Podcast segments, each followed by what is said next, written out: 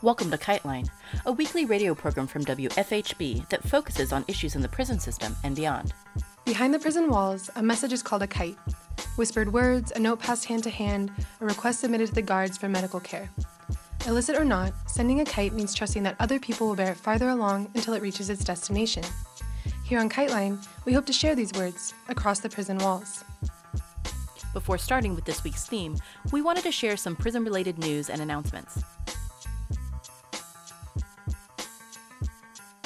Delaware prosecutors announced that they will drop all remaining charges against three men who were indicted for a fatal uprising at the James T. Vaughn Correctional Center in twenty seventeen. Seven of the eight men were incarcerated at Vaughn, have already been found not guilty, and one man was found guilty of lesser charges. We have heard the jury speak loud and clear that it would be futile to proceed forward with any more trials, Attorney General Kathy Jennings said. Dwayne Statz, the only person to be convicted of murder in the connection with the case, testified that he organized the uprising as a protest to get the attention of Governor John Carney. Over the past year, the political prisoner support movement has won an exciting number of releases, with long-term political prisoners from MOVE and the Black Panthers finally getting their freedom. But many other political prisoners remain behind bars, and their supporters are not slowing down. Leonard Peltier is a member of the American Indian Movement who's been behind bars since he was legally kidnapped from Canada by the F B I in the nineteen seventies. This week, we speak with two committed supporters, Paulette and Sheridan, about Leonard's case, his health challenges as he ages behind bars, and ongoing legal and political work to free him. Sheridan is a Florida AIM organizer, while Paulette is a dedicated member of the Jericho Movement, and she also shares some reflections on Jericho's decades-long effort to support political prisoners. Here they are. Good afternoon. My name is Paulette Tote Rabidou. I'm the National Director of the Leonard Peltier Defense Committee, and I'm a member of the National Board of the Jericho Movement for Political Prisoners. And so I'd like to talk a little bit today about an update on the Jericho Movement and what's happening. And then I would like to have the president of the Peltier Board, Sheridan Murphy, who is also Florida AIM. So he's going to give you an update on what's going on. So as people should know, uh, in the state of New York, Herman Bell and Robert Seth Hayes have been released from prison. Uh, Jaleel Montecune, who is the last of the New York Three, is still inside and will be going to the board in September. He does have an appeal on that. So what usually happens is that the appeal will come up. It'll be finalized the day before he's supposed to go to the board. So he'll go to the board and then actually have time for a second board within that short period of time. So we are working on Jaleel's case. Also, for those of you who have followed Jericho prisoners, the Virgin Island Three folks, Hanif Shabazz Bey, Abdulaziz, and Malik Smith, have been moved from Mississippi to the Citrus County Detention Center in Florida. They are starting their forty-ninth year of incarceration and have been struggling with the people in the Virgin Islands to try and be returned to the islands. They were there four years ago. They had a hurricane. The prison was pretty much destroyed, and the Virgin Islands sent them to these private prisons, and they are trying to be returned. So if there's anybody here in Florida, and they are close to the Citrus County Detention Center, which is about seventy-two miles from Tampa northeast and about uh, sixty-five miles southeast of Gainesville, please call me at seven nine zero, seven six six seven, and I can help you set up a visit for one of the three men. They are allowed a two-hour un- behind-glass visit once a week. Now, they, as prisoners within the C C A, are supposed to be in an institution that provides programming for them. They are not. They are in a county jail, which has a contract with C C A. It is incredibly oppressive. They are locked down twenty-four hours a day. Every other day they get an hour outside.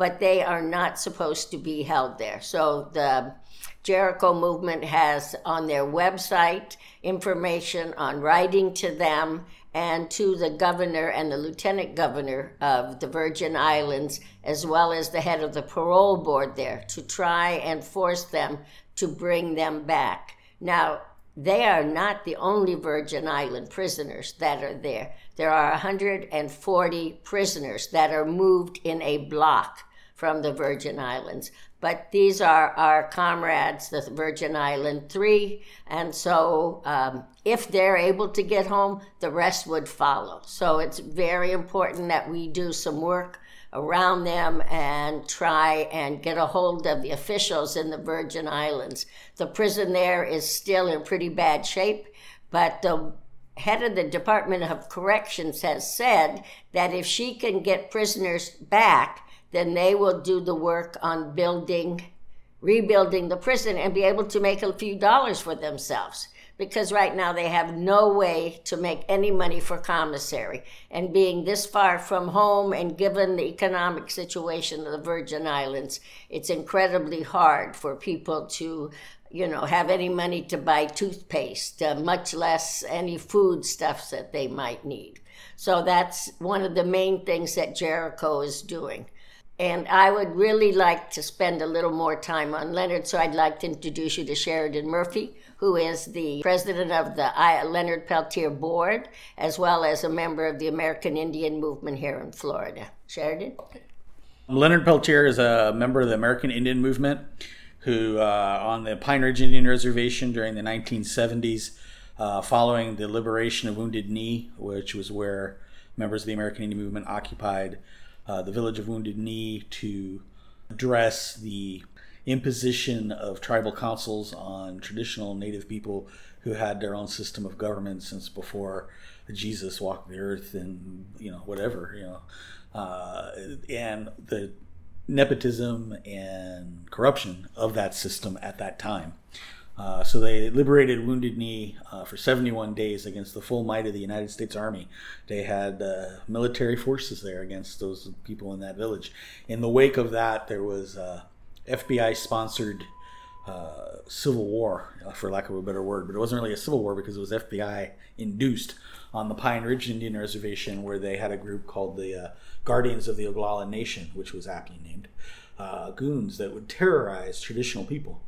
Uh, and anyone that they thought might be supporting the American Indian Movement. So in that atmosphere, people asked for help from the American Indian Movement, and among those that answered the call was a group from the Northwest, which included uh, Bob Robideau, Leonard Peltier, Dino Butler, a whole group of people, and they encamped at a place called uh, the Jumping Bull Hall, where the Jumping Bull family lived, uh, and they had tents, so they called it Tent City.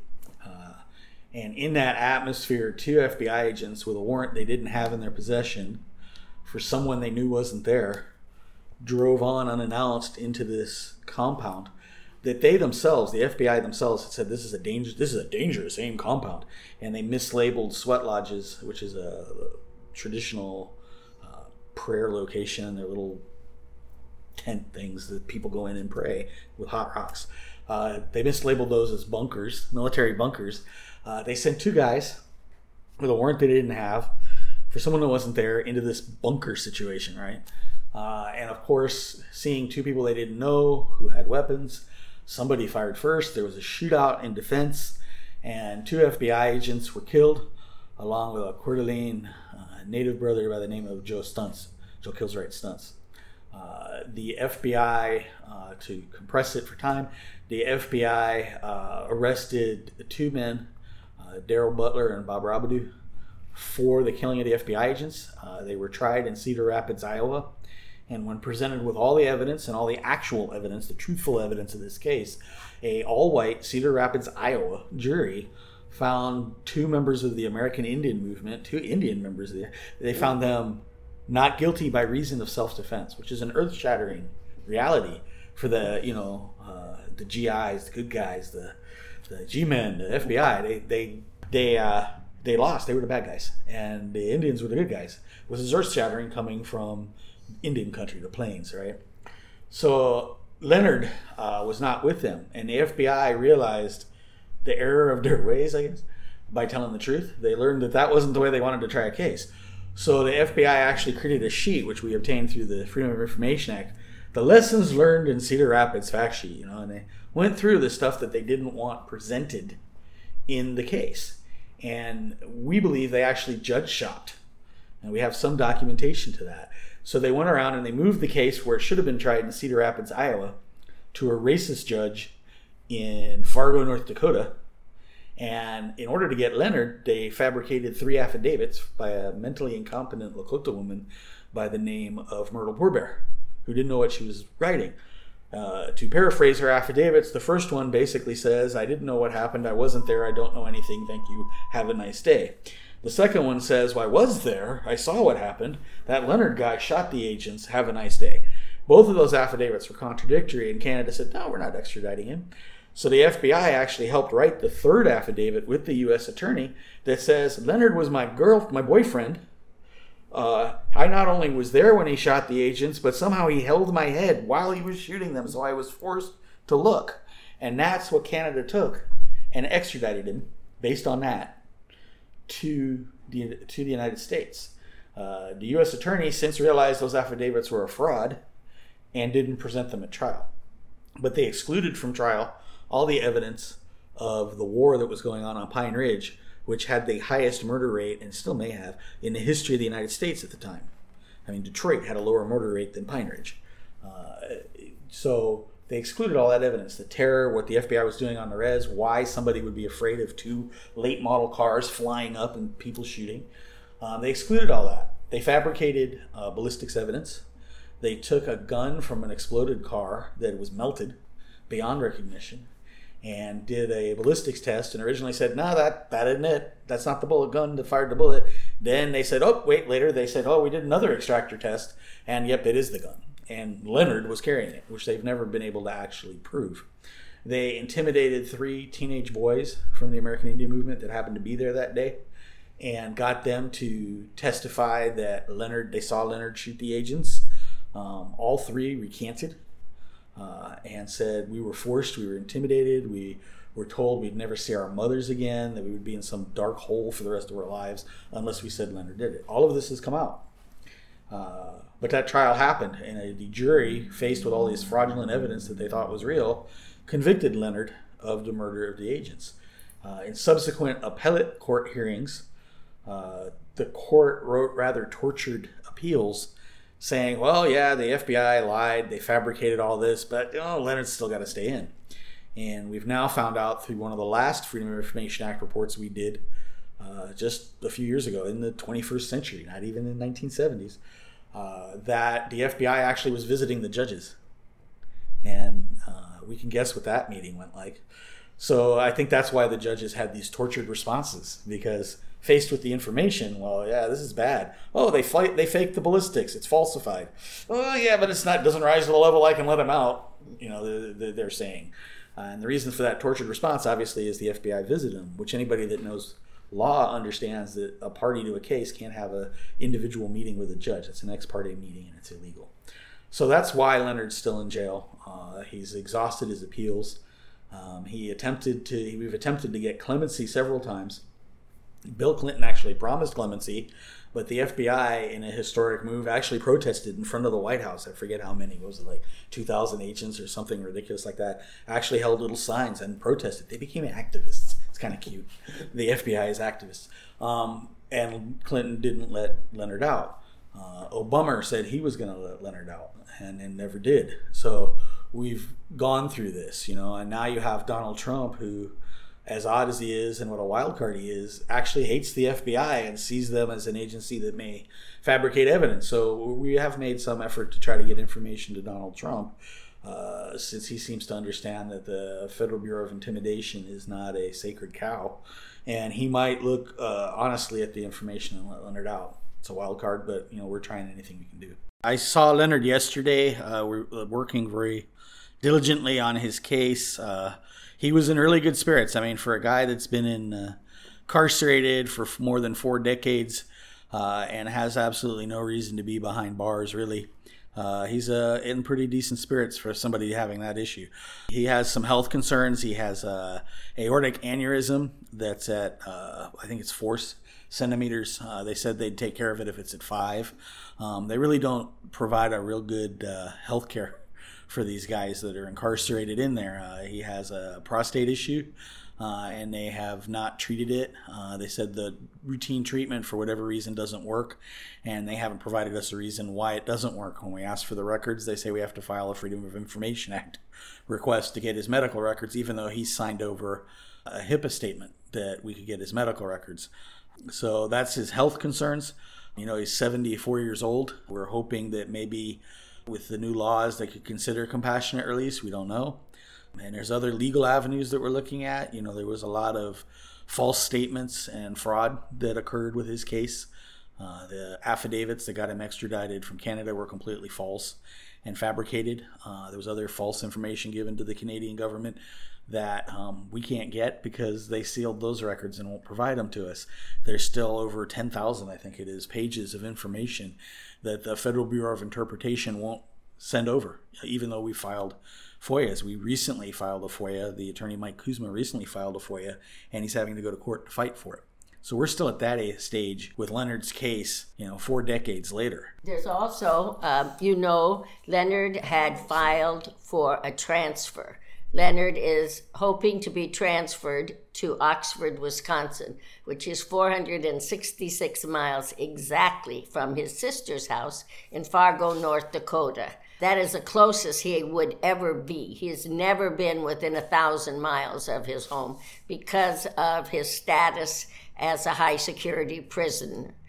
But he was denied his transfer. They said at seventy-five he was a high security risk for escape. Well, twenty-five years ago, I think it was, in the eighties or nineties, I can't even remember now, so much has gone on. Leonard did escape in seventy-nine, but now at seventy-five, Leonard like has, you know, arthritis and problems walking and so on and so forth. So to expect a slightly overweight elderly man to jump over a fence is uh, pretty ridiculous. So when it was denied, we started the appeal process. And the warden who signed off on Leonard's first request for this transfer, because the warden has to be willing to sign it before it goes out of the prison. And so he told Leonard that he was going to resubmit it, that he supported Leonard in his transfer. So we stopped the appeal process because it's now gone back to the human resource officer in Texas. And once it gets past that, then it will go directly to Washington, D C, and if it's approved there, then Leonard would be moved to Wisconsin. We're not writing letters, but we're on hold because the human resource has thirty days to respond, and so he probably has another fifteen days before we have to hear from them. The person that denied him the transfer is well known amongst the elders. Leonard is considered an elder. Anybody, I think, at sixty and above in the federal system is considered an elder. And they now have special elder units where it's single cell. And if there is a lockdown in the prison, they are not locked into their cells, but can go to the day room, which is much healthier for them. And Leonard said, I want to thank all the prison workers who have got us an elder unit instead of getting me home. You know, he said, uh, everybody says, geez, why don't we just go home? Instead, now they have a special unit for older people. So he said, you know, all you activists, thank you very much. But it is better, you know, um, it's safer for them. Um, Leonard said sometimes out in the yard, it's very dangerous. Uh, these young people, he said, will say, the guard will tell them to do something and they'll say, you're not my father, I don't have to listen to you. And so as the guard and this prisoner wrap up, ninety percent of the time the prisoner will take on the guard, which means there's a big fight going on. And the people in the elderly unit are, you know, before there was one, were often in danger. So this way, they at least have a level of security that they didn't have before. So Leonard is in Coleman Prison. If you go on who is leonard peltier dot info is his address. Uh, his national office is in Tampa at one sixteen West Osborne Avenue. Tampa, Florida, three three six oh three. And if you would like to come by and see Leonard's artwork, which we have at the national office, just call me ahead of time. The number for the national office is two one eight, seven nine zero, seven six six seven. Come by, we'll have coffee, we'll talk, you can see Leonard's work. We have his books there, we have uh, some music done by his nephew, and it's a way to see the money that folks have given us over the years, where it's gone. Now, Leonard's artwork is donated to the national office. Leonard does not have access to it. Once it leaves the prison, it belongs to us. And we use it as a way of raising funds. Leonard, uh, not only compassionate release, uh, the transfer, but in Bellingham, Washington, Larry Hildes, who is one of Leonard's attorneys, is fighting against or for Leonard's First Amendment rights. Leonard was involved in an art show. His son put in four of his pictures. The people knew ahead of time that the F B I could, in fact, Uh, picket the place when the art show is going on, because they've done everything they can to disrupt Leonard. And in fact, uh, Ed Woods wrote an article and letters to the people who put on the art show. I think it was the Department of Water. It was for Native American Month. And wrote these letters uh, saying that Leonard was, quote, a cop killer and this, that, and the other, and so intimidated the people that they took down his art. Chauncey, Leonard's son, uh, filed a lawsuit, and the judge found in favor of the F B I because they were whistleblowers. And in Washington, you cannot fight against the whistleblowers. But the judge said, no matter who is doing this, Leonard has as much right as any other citizen to show his artwork. And there is absolutely no reason that it had to be taken down. So they're filing a suit against these people in hopes either to have a special show for Leonard or some acknowledgement that it was taken down uh, because of intimidation. So we're also looking at that. And actually, we have a trial date in January of twenty twenty, and uh, Larry Hildes, who is the attorney, is going to attempt to bring Leonard to, it will be in Tacoma. So if you live in the Northwest, in January of next year, hopefully you'll get to see Leonard in person, because he has not been allowed to any of his hearings.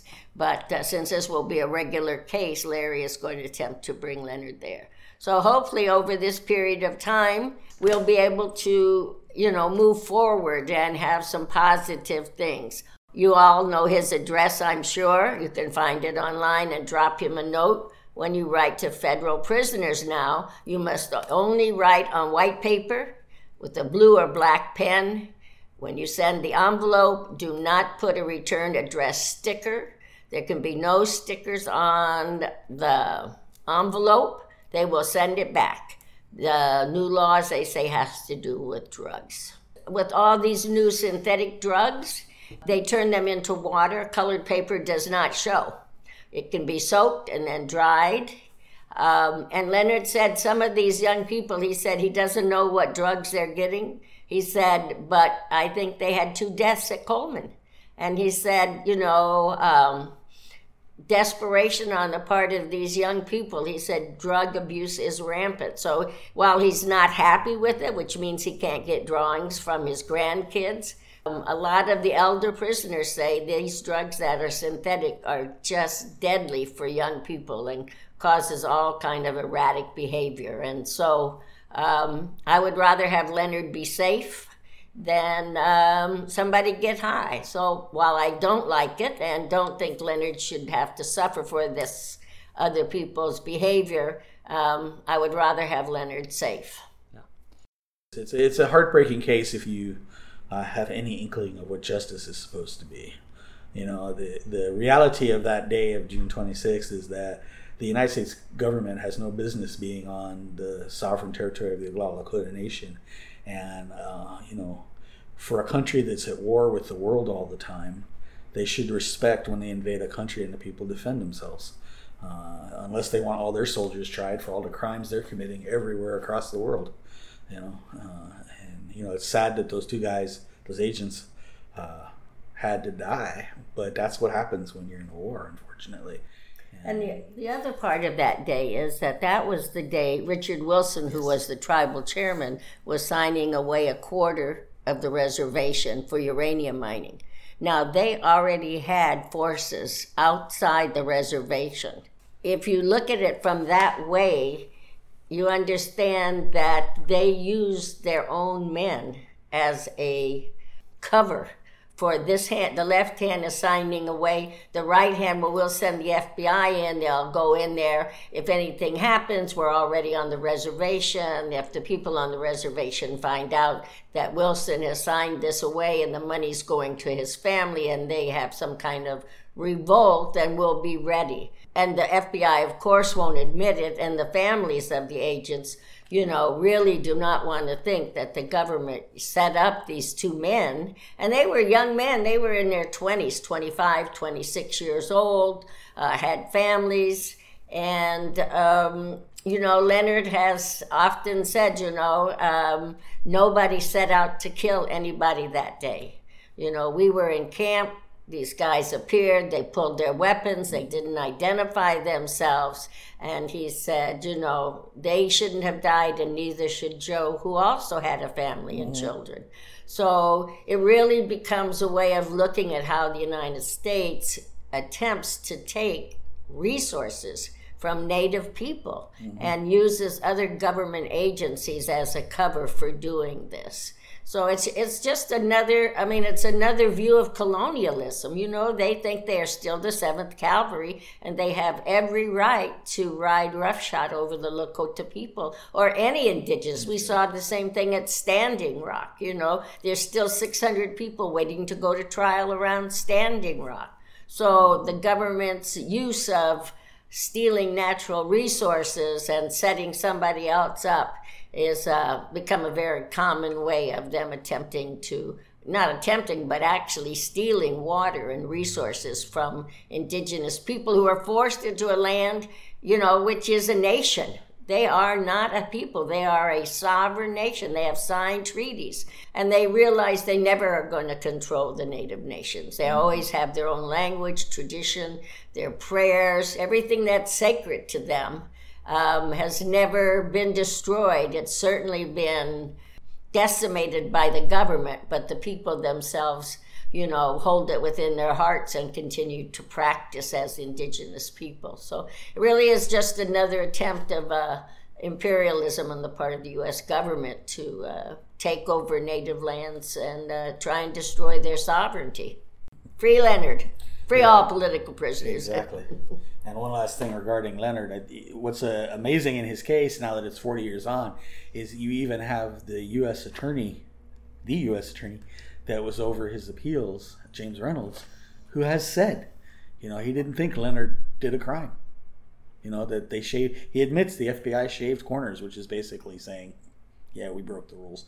And he said that he didn't think Leonard participated in a crime. He was just out there to protect his people. Yeah. Which is all Leonard was doing that day, and all, all Bob was doing, and all Dino was doing, and all the other people, you know. And Leonard's case, as she said, is one that, uh, even though it occurred forty years ago, go look at what they did to Red Fawn on Standing Rock. You know, they planted a boyfriend and gave him a gun, and he planted the gun, so she's in jail for five or seven years, whatever the thing is, because she had a boyfriend, right? And she stood up, and he planted it, and the F B I completely fabricated that whole situation to put a Native person in jail. So it's not just a historical, oh, that was the bad, big bad seventies. That's happening now to Native people.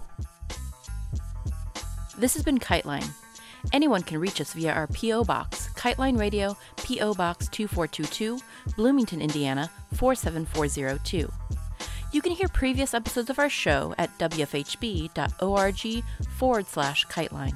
KiteLine is intended as a means of communication between people across prison walls. KiteLine, W F H B, or any affiliates airing this program are not responsible for the opinions expressed on the show. Please join us every Friday for more stories, news, and insights about the impact of prison on our community. Thank you for listening.